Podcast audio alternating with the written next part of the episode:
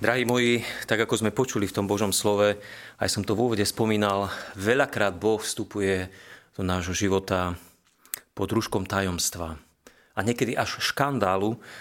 A keď si zoberieme aj tento príbeh, ktorý sme teraz práve počuli z toho Evangelia podľa Matúša, tak je to úplne zjavné, že a možno až také fascinujúce, že ako Boh chce tú najväčšiu udalosti, udalosť dejín ľudstva človeka chce nejakým spôsobom zahaliť práve tým tajomstvom.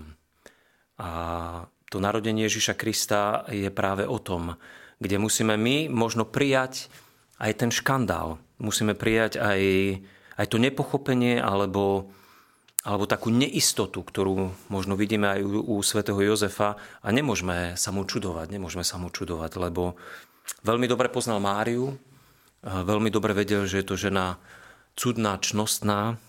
Veľmi dobre vedel, že to nie je jeho dieťa a zrazu Mária príde s tou novinou, že, že čakám dieťa.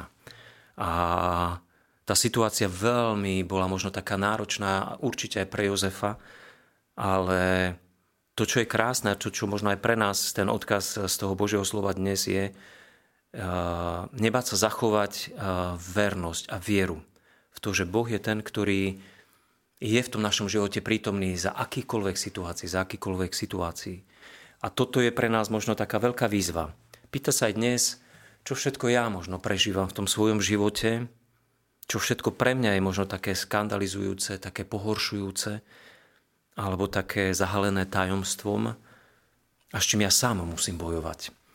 Lebo verím tomu, že toho je určite veľa. A tých príkladov aj z Božieho slova máme veľa, keď si pozrieme aj do tých Eh, dejín, kde možno nejakí svetí mučeníci eh, prijali ten svoj osud, eh, ktorým pán Boh ponúkol v takej tej mučenickej smrti.